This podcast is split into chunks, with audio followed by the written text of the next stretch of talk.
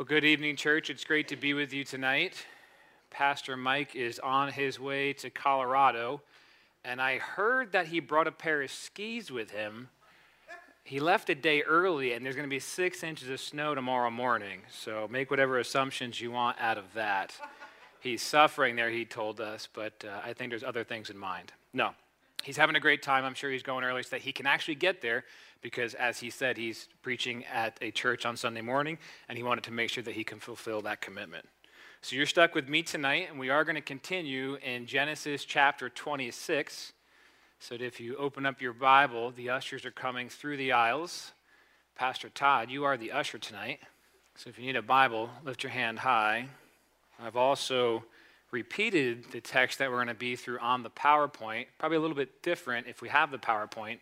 Oh, Lord, I hope we have the PowerPoint. Otherwise, okay, good. Whew. I was going to say, we're all going to be in trouble without that. I am not very good at preaching, but I think I'm an average teacher. So that's the kind of format and style that I like to, to share in. So there'd be a very uh, big emphasis on the teaching component tonight as we go through 44 slides. I promise it won't take an hour and a half, it's not that long. Um, some of them are visual. I know that people like to see things too, so those will go by a little bit quicker. But uh, if you need notes later on, I'll post these to Slack or the new Cornerstone Communication channel. So if you don't get every word, I'll be sure to post them later so you can follow up. And you can always ask me a few questions. But if you'd open up your Bibles again at Genesis chapter 26, Genesis chapter 26, we'll start by reading the first six verses. Genesis chapter 6, I'm sorry, 26, verses 1 through 6 say, There was a famine in the land besides the first famine that was in the days of Abraham. And Isaac went to Abimelech, king of the Philistines, in Gerar. Then the Lord appeared to him and said, Do not go down to Egypt. Live in the land which I shall tell you. Dwell in this land, and I will be with you and bless you. For to you and your descendants I give all these lands, and I will perform the oath which I swore to Abraham your father. And I will make your descendants multiply as the stars of heaven. I will give your descendants all these lands, and in your seed all the nations of the earth shall be blessed. Because Abraham obeyed my voice and kept my charge, my commandments, my statutes, and my laws. So Isaac dwelt in Gerar. Father, we come before you tonight in thanks that we can be here at all, that we have the opportunity, the privilege, and the ability to serve you as we worship you, as we fellowship with each other, as we sing forth praise. God, as we seek to bear your name to this lost and dying world around us, we ask that you would fill us tonight with your spirit, Lord. Fill us with your word, equip us, teach us, that we may be more effective in that ministry, Lord, to make your name known. We love you, we praise you, we thank you in Jesus' name. Amen. Amen. So, Isaac, to give you a little bit of perspective, on this chart here, you have Abraham at the top, Isaac's in the middle in the gray, Jacob in the purple, and then Joseph a little bit later on.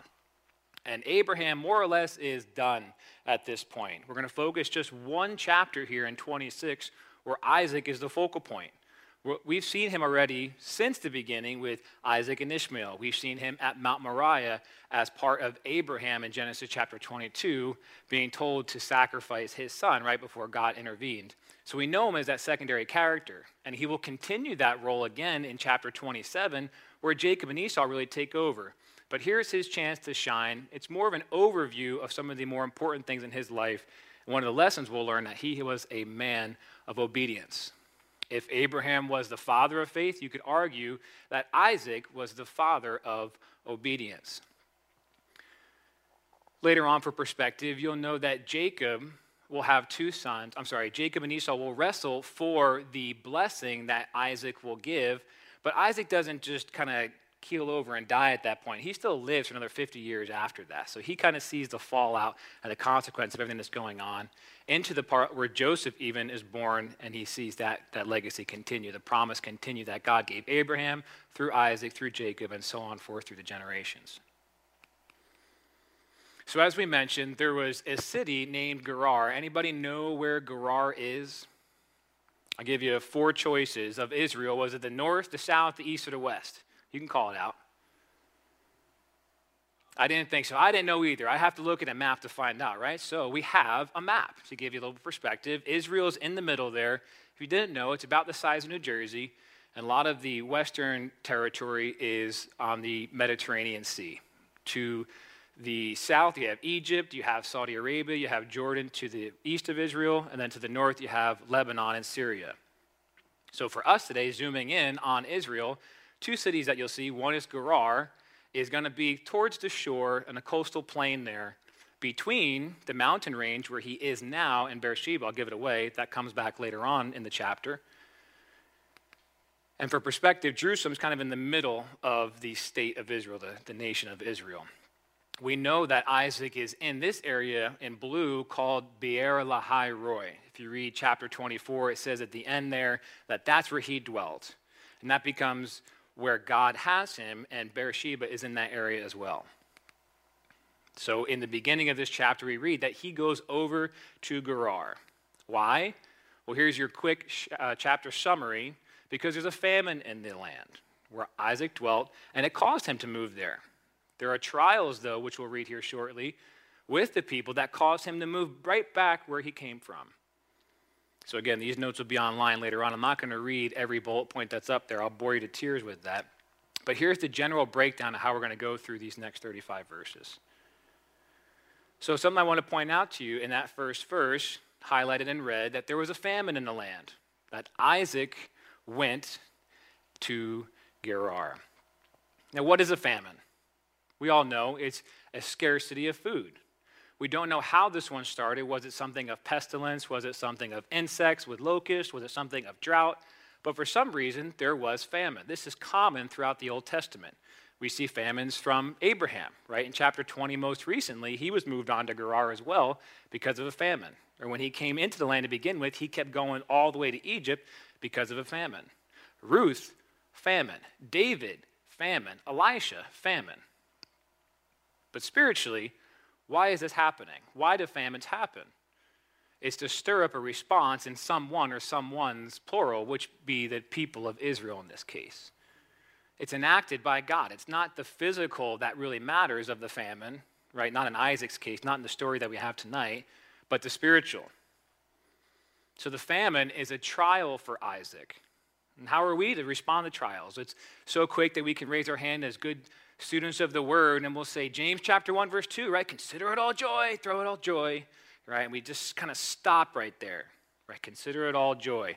But if you keep reading, right, the purpose is revealed just two verses later so that you may be perfect and complete, lacking in nothing. Right? Those trials are for our benefit. Right? And Hebrews says that God chastises those he loves. So he brings those trials into our lives to draw us nearer to himself. Because God wants you to be spiritually full. And I don't mean this in the Pentecostal or charismatic way that you're going to be rich or name it and claim it and you'll be able to do any miracle that you want to do. That's, that's not the point here. But He wants you to be spiritually full, completely satisfied in Him. We've been learning about this on Sunday mornings with Pastor Mike going through the book of Ephesians. Chapter one really blessed me a lot in the first couple weeks where talks about the riches of his grace, abundant towards us. And we'll get there in a few weeks. In chapter 4, it says that we will all attain a measure of the stature which belongs to the fullness of Christ. And you can read that over and over through the Pauline epistles, even through the Gospels, that God wants us to be completely satisfied in Him. He doesn't want you to be a 50% Christian, a 75%, even a 99% Christian. He doesn't want you to leave anything on the table. He wants you to come completely and unreservedly to him. And through this trial, among others, God is teaching Isaac how to live a life trusting in him. Just like for us, he is teaching the same thing. He's teaching us how to live a life trusting in him. And it's easy to criticize Isaac, right? We have the entirety of Scripture, all 66 books to, to look back upon, but this is all kind of brand new, right? Abraham was the first one that God called out and Isaac has only had his example to emulate, right? He's seen kind of secondhand how God has worked with Abraham, but he's not had that experience for himself, not yet, not until at least verse 2. So he does what seems most natural. He thinks, I got to get out of here. All right, I got a wife. Uh, we don't know if he had kids at this point. Jacob and Esau may have been in the picture, maybe not. Uh, later on the story, you'll see that uh, he says that Rebecca is his sister, but that story really kind of falls apart if you have two kids following you around everywhere, right? People start to pick up what's going on. So we don't know for sure if Jacob and Esau were around at this point or not. But in, in no case, he still has um, shepherds that he needs to provide for other servants, herds, and other flocks. So he thinks, got to go somewhere else. This makes sense geographically because, as I mentioned a few moments ago, that area he's currently in, in Beer Lahai Roi, is more of a mountainous region. Right? It's just generally not suited for big crowds of animals and people to dwell in. So he needs to find someplace more fruitful. Again, a coastal valley like Gerar really starts to fit the bill. So, next in verse 2, highlight to point out the Lord appeared to him. He says, Don't go down to Egypt, but live in the land. Isaac may have stumbled when he got to Gerar. Maybe he's thinking, Well, this ain't enough, right? There's already the Philistines here, plus me. If there was a drought and famine in the hill country, there probably is some extent of that also in the coastal plain. So he may have thought, Well, what did dad do in this situation, right? Well, he went down to Egypt, so let me. Hold on. God intervenes. He commands Isaac to stay just where he is. He commands him to stay in the land promised to Abraham back in Genesis chapter 15. Isaac, like we so often do, are trying to find a physical resolution to a spiritual issue. Right? The trial is not Isaac, where are you going to find food? It's Isaac, I want you to hear my voice. I want you to hear me. I want you to draw that relationship from me and with me and for me. Again, we are the same way. We all, I'm sure, have a story to share from COVID at the beginning of 2020. Uh, full disclosure, I'm an airline pilot. The travel industry was absolutely decimated, and in some ways still is post COVID. Um, it was a really concerning time for me. I had been laid off, here, another one of my points, in the financial crisis of 2008. But I was single at that point. I actually went on vacation. it wasn't a, a, bad deal for me after all. I took five months to go away to Israel for a semester of Bible college. It was actually a blessing in disguise for me personally, right? But come COVID, I have a wife and three kids now. If I say, see, I'm going on vacation, what do you think they're going to do? Well, we're going with you, you know, at least nothing else. Or something's got to change there, right? I can't just shun all of my responsibilities. I have to work through this, right? And I'll confess, I probably wasn't the most spiritual person in the beginning. When I first turned, I said, okay, they say I'm losing my job in September. It's currently March. That's five months of mortgage in between there. Okay, how much longer can I stretch this out? If I steal from here and do the 401k thing, it's like I had way too much of the worldly in my mind to solve that solution or solve that problem, to make God certainly part of the calculus and give him thanks and praise, right? But I wasn't on my knees from day one, like, Lord, man, you gotta fix this. I wish I was. I wish I can tell you I was, right? But that's a learning process for me, too. Again, we all have other experiences that we can share.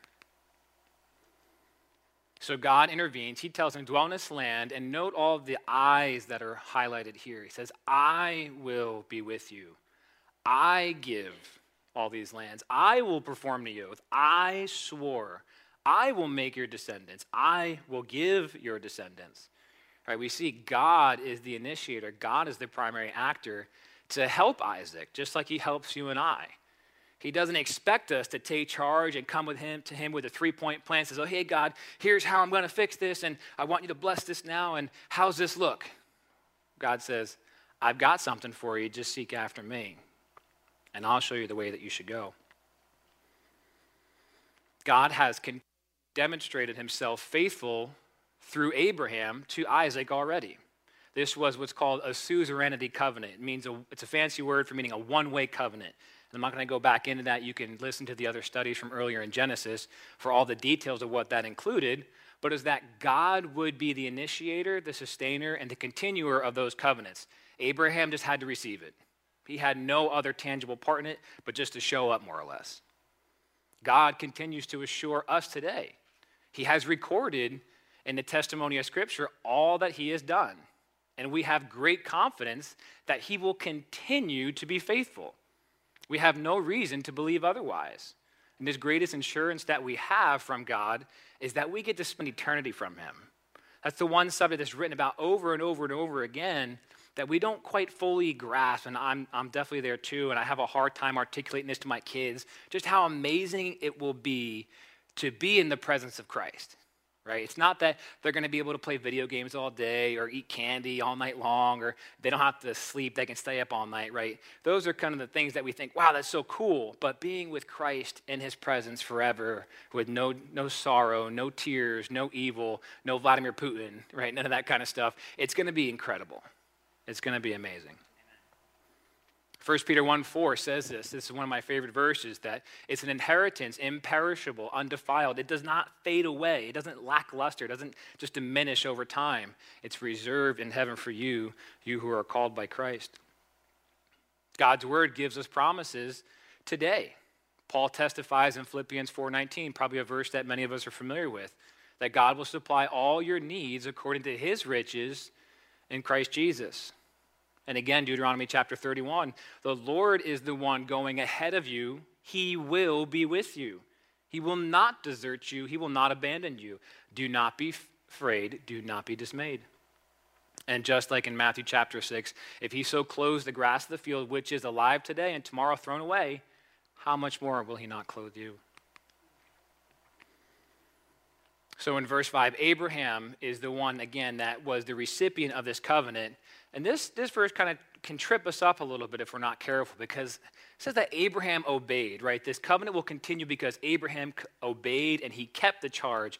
So it sounds like Abraham has a part in this, right? That he's doing something, that he might be earning this covenant somehow. Right? When we look at the totality of Scripture, we know that's not exactly what it means. The Hebrew here is a little difficult to represent correctly.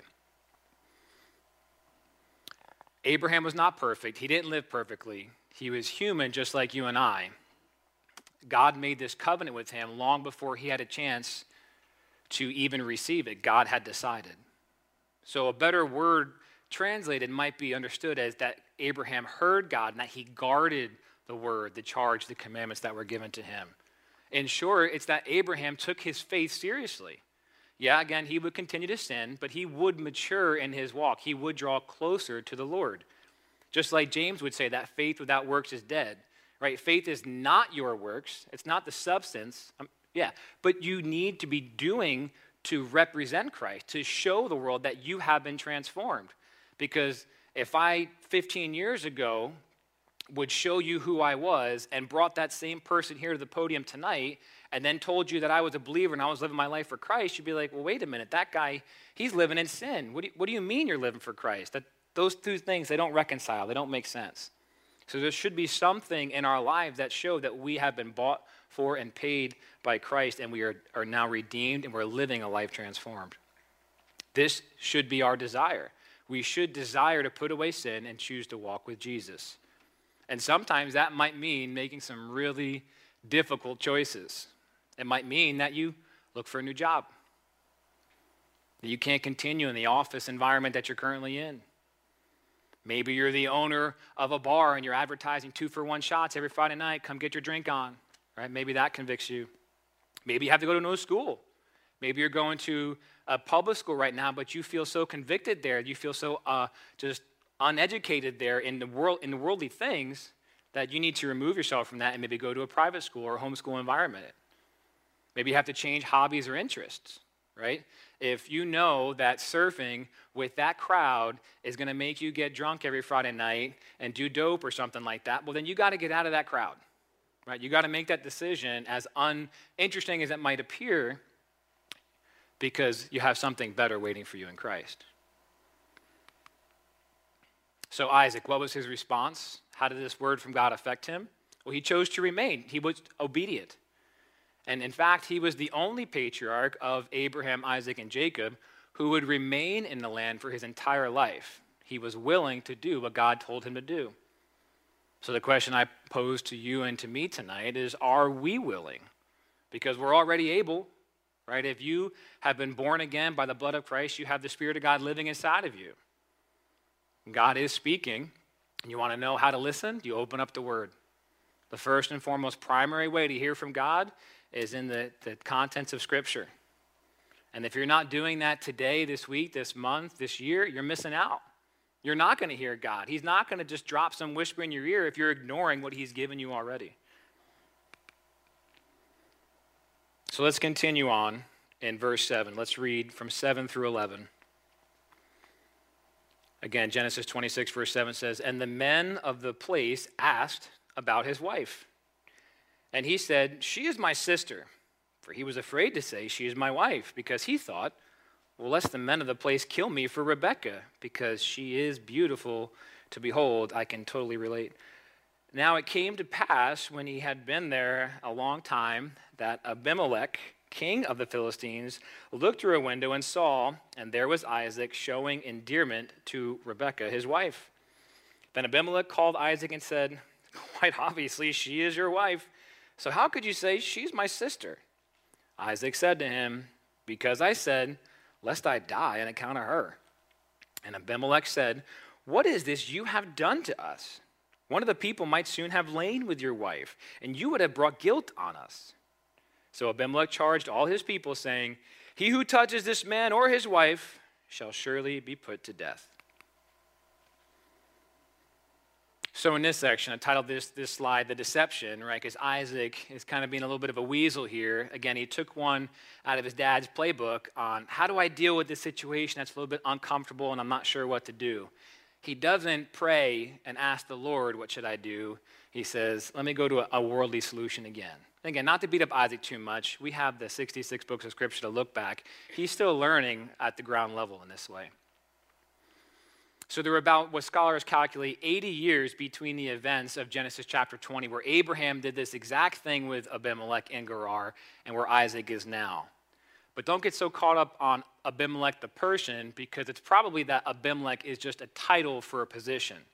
So when we see this event 80 years later, it's not the same Abimelech. It's probably the next generation or generations after that that are kind of being thrust in this, this story as well. It could have been the same person, but again, we don't know. It doesn't really matter in the end. So then, verse 8, continuing on, the ruse is continuing for some time. It says he's been there for a long time. And then it says that he's showing endearment to Rebecca, his wife. Well, what does that mean, showing endearment? This is phrased differently amongst translations between the New King James, the New American Standard, NIV, take your pick. But the literal translation here, and Scott, you can correct me if I'm wrong, but it says that Isaac was Isaacing. Remember that Isaac's name means laughter, right? When Sarah was told, or Abraham was told, and Sarah overheard, she laughed, right? That she would be pregnant. So Isaac's name means laughter. So the Hebrew is saying that Isaac was Isaacing with his wife, and I'll leave the rest to you to kind of figure out what that means. But no matter how much we try to conceal our sin, God is working to bring it to light. Not for our destruction, right? God doesn't seem to thumb us down and say, Look, caught you in your sin again, haha. No, He seems to bring it to light so we can deal with it, right? He doesn't want us hiding in darkness with our sin. Because if you're walking in darkness, you're not walking in the light. Right? You can't be in both camps at the same time. And if you're not walking in the light, you're not fulfilling the purpose that He's made you for. You're not glorifying Him. You're not bringing attention to His name, and that's what this world so desperately needs. So, whatever action was observed, it was enough to alert Abimelech, he was paying attention to the fact that they were more than just siblings. But they were, however, in fact, cousins in addition to spouses, kind of like Abraham was half, or Abraham was half brother to Sarai in that situation. So the rebuke here, Abimelech comes to them, and Isaac provides the same excuse his father did. He's like, Oh, I thought you were going to kill me. I had no other choice. Like, kind of, well, this is just the way it is. And then in turn, Abimelech's response is much the same as it was with Abraham. And he says, Okay, everybody just leave him alone. Right? We see that the hand of the Lord is upon them. We don't really want to get ourselves in the middle of the situation because it's probably not going to work out so well for us. Verse 12. Then Isaac sowed in that land and reaped in the same year a hundredfold. And the Lord blessed him. The man began to prosper and continued prospering until he became very prosperous. For he had possessions of flocks and possessions of herds and a great number of servants. So the Philistines envied him. Now the Philistines had stopped up all the wells which his father's servants had dug in the days of Abraham his father, and they had filled them with earth. And Abimelech said to Isaac, Go away from us, for you are much mightier than we. Verse 17 Then Isaac departed from there and pitched his tent in the valley of Gerar and dwelt there. So, to focus on, Isaac's in this land, he's in Gerar, and he starts to sow there.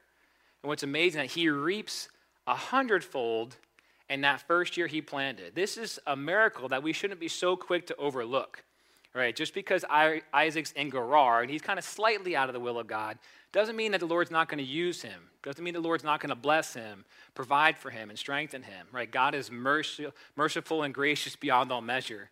And even in our sin, he is still loving us and gently guiding us back to the path that we should go. Right? He doesn't just again string us out, leave us high and dry. It's incredible to think that he had a hundredfold receipt of his sowing in the first year. It takes farmers sometimes decades to cultivate the land to get it to a position where it can really grow in abundance. Like if anybody's ever tried to grow grapes and, and make wine, I've not, but I've heard that it takes several years of cultivation before you even get a crop out of it. Until like your third or fourth year, you have to just keep pruning back because those, those first fruits are worthless as far as what your goal is in the end. So, even more interesting, though, is that this is the first record we have in the Bible of sowing seed. Interesting that Isaac, who we know being a picture of Christ, is obedient to sow seed wherever God has placed him, and he reaps a crop larger than even he could imagine. Likewise, Christ, being the fulfillment of Isaac, the fullness, he is obedient to the Father, and then going to the cross, kickstarts the church where an untold number of souls are saved. Continuing on, Isaac begins to prosper. He continues prospering and becomes very prosperous. So he has flocks, herds, servants, and the Philistines envied him. Isaac was indeed blessed by the Lord. He didn't strive for it, he didn't earn it, certainly. It was given to him. God knows what he needed to provide, and, and that was what, what happened. Isaac had these riches, and it began to overshadow, he began to overshadow the success that even the Philistines had. He became a tribe even mightier than their nation. But the Philistines didn't look to why Isaac had what he had, but just what he had at all. We too can make this error so quickly. And we need to be content, learn to be content with whatever position God has put us in. It doesn't mean we can't labor to improve, but that should not be where we derive our joy and satisfaction from. Proverbs chapter 22 is, is one of my favorite verses. It says, The rich and the poor have this in common. The Lord is the maker of them all. Right? And, and God has us in a certain position, a certain season of our lives, and that can change one way or the other because He has a purpose for us in that. If you're rich, you should be, in a sense, helping the poor. But if you're poor, you should let the rich help you. There's a like kind of a two-way learning process that goes for both there. One needs the other. So where we need to be focused on more than anything else of what I have or what I don't have is how can I be obedient with what I have and where I am at in life?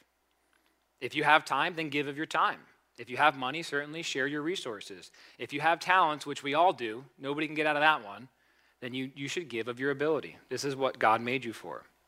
And in doing so, God blesses you even more, right? He doesn't just say, be obedient because I told you to. And he very well could and be fully justified in doing that.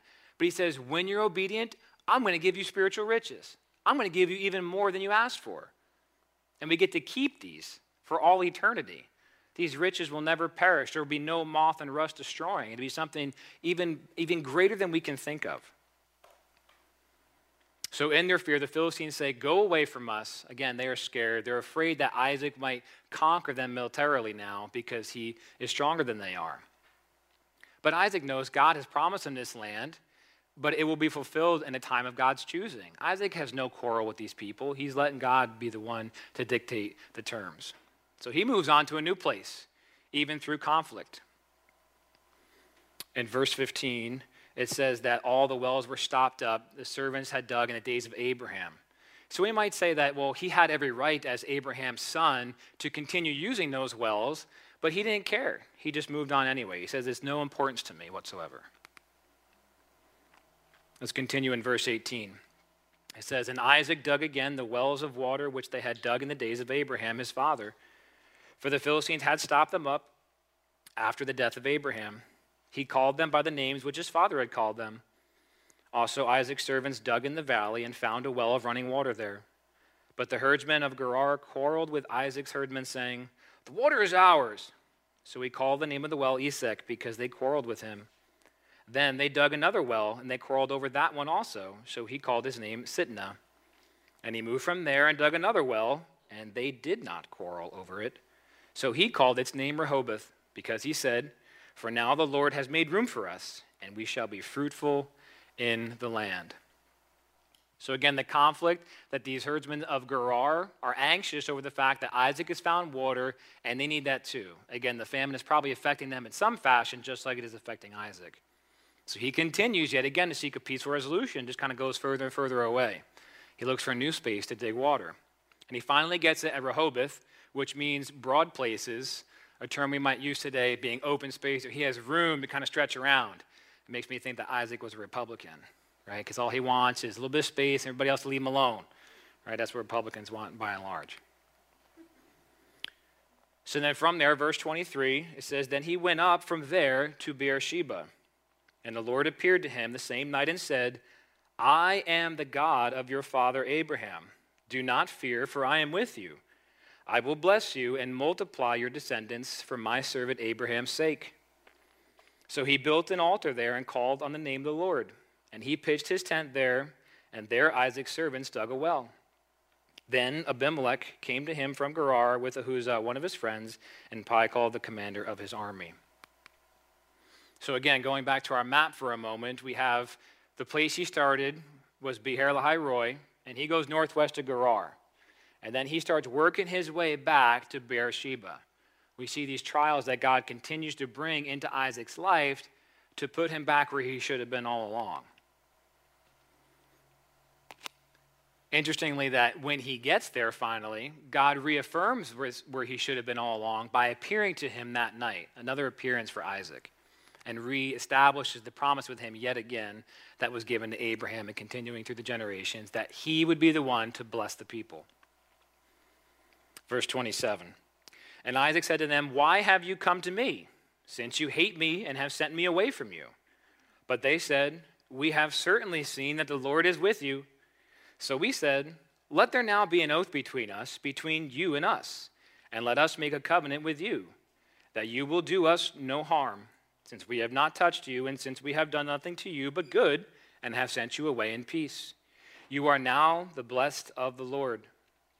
So he made them a feast, and they ate and drank. Then they arose early in the morning and swore an oath with one another, and Isaac sent them away, and they departed from him in peace. It came to pass the same day that Isaac's servants came and told him about the well which they had dug, and said to him, We have found water. So he called it Sheba. Therefore, the name of the city is Beersheba to this day.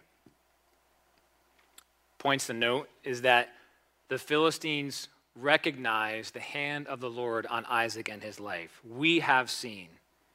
And then again, those time markers are no coincidence. It's the same day again that they'll find water, that they sign this covenant, because God is trying to show Isaac to demonstrate that I am with you, that I am in control, and all you have to do is seek after me, and then everything else will fall into place. You don't have to worry. So, this oath, why does Abimelech bring it up? It's very similar to one that he brings with Abraham. And some of the same people are there again as well. He brings Phicol, which again is probably just a title for commander of the army. But he brings that and Ahuzzath with him, just this little like trio, this council to portray strength in his position. Right? You don't want to go in there weakling and say like, "Oh, I've got nothing, but let's let's be cool, okay? Like I, let's keep peace." Because then you're just opening the door for Isaac to come in and conquer you if you show him that you have no way to defend yourself. Right? So they go in with this, this position of strength. But again, Isaac has no reason to quarrel anyway. He's more than happy to sue for peace, if you will, because it's no skin off his back. So Isaac, again, he's twice blessed the same day. He attains peace and finds a new well for water. Naming that place for Beersheba, which you might notice is a recurring place and theme throughout the Jewish scriptures. Right? You'll find it in the Torah, you'll find it in historical literature, all throughout even the prophets. Beersheba is this common place where God will appear. There'll be an altar. It's known as one of the southern boundaries of Israel as well. So, a very prominent place throughout all scripture. Verse 34 When Esau was 40 years old, he took his wives Judith, the daughter of Beeri the Hittite, and Basemath, the daughter of Elon the Hittite, and they were a grief of mind to Isaac and Rebekah. I affectionately called this title The Women on this slide. I couldn't think of anything better. If I wrote the anchors or something, I'm sure someone would have questioned me about that later on or the Jezebels or something like that. Anyway, so the choice of women here, though, is really a more reflection upon Esau than the women themselves, right? If that's what he's going after, and not just one, but two of them, right, they're going to be sowing destruction just like him because that's what he does. And it sets up the story in the next chapter, Genesis chapter 27, as we get to know more about Esau and how he did not care for the ways of the Lord, right? Because he, at being the firstborn, was the one who should have been in order to receive the blessing, both physically and spiritually, right? But he disregarded it completely. And I won't say anything more than that because that's uh, for next week's teaching. So, in summary, three things I want to kind of pull out to remember from today, and we're closing with this to remember that trials are for our benefit. Right? Seek the word, seek prayer, seek fellowship. Don't seek the easy way out. Don't just run. Right? Because that means God's going to bring the trial back to wherever you're at. Because God is relentless in that way, again, for your benefit, because He loves you. And He wants to redeem you, restore you. He wants to teach you. Even if you've not done anything wrong, God will bring trials into your life because He wants you to draw closer to Him. Second question I have for you and for me is that do you trust God and that he is who he says he is, and that he will do what he says he will do. Again, one of these things easier said than done. It's very difficult in the moment to fall to your knees when COVID 2.0 hits and says, Lord, I need you. All right, I remember how hard it was the first time, and I know even, even more so now than ever that I need to be looking to you, Jesus. And then lastly, our obedience, not our wealth, brings reward right? Do not desire to be rich in this world. Again, easier said than done. I understand that we have mortgages, we have kids to pay for, we have diapers, and all this other kind of things that suck up so much of our resources, right? But that shouldn't be the focal point of our life to be a little bit more comfortable. Or to make things a little bit easier, or to have a nicer tasting food, or a nicer dinner, or, or designer clothes and that kind of stuff, right? None of that, none of that matters at all. But endeavor, strive, do work for those riches that continue to satisfy in eternity. If you have any questions, again, I'll be around in the foyer after tonight. I know it was kind of a whirlwind. It feels like it was just five minutes, but I think it was almost 40 minutes now. So let's close in a word of prayer. Amen? Amen. Father, we thank you so much for this evening. We thank you for the life of Isaac that we get at this little snapshot, Lord, this one chapter where he is the primary character and how you are working in him and through him. We thank you that you were merciful, that you were gracious, that you were loving and kind, and that though he erred, Lord, his heart and his mind was built on obedience, that he wanted to please you, Lord. And that's what we want to do tonight. We want to live our lives in service to you. So, Lord, forgive us when we fall, help us when we stumble. Please be gracious and merciful. Show us our sin, Lord, that it might be dealt with. Take it away, God, that we might bring honor and glory to your name. Go before us this week, Lord. Bless us, we pray. In Jesus' name, amen.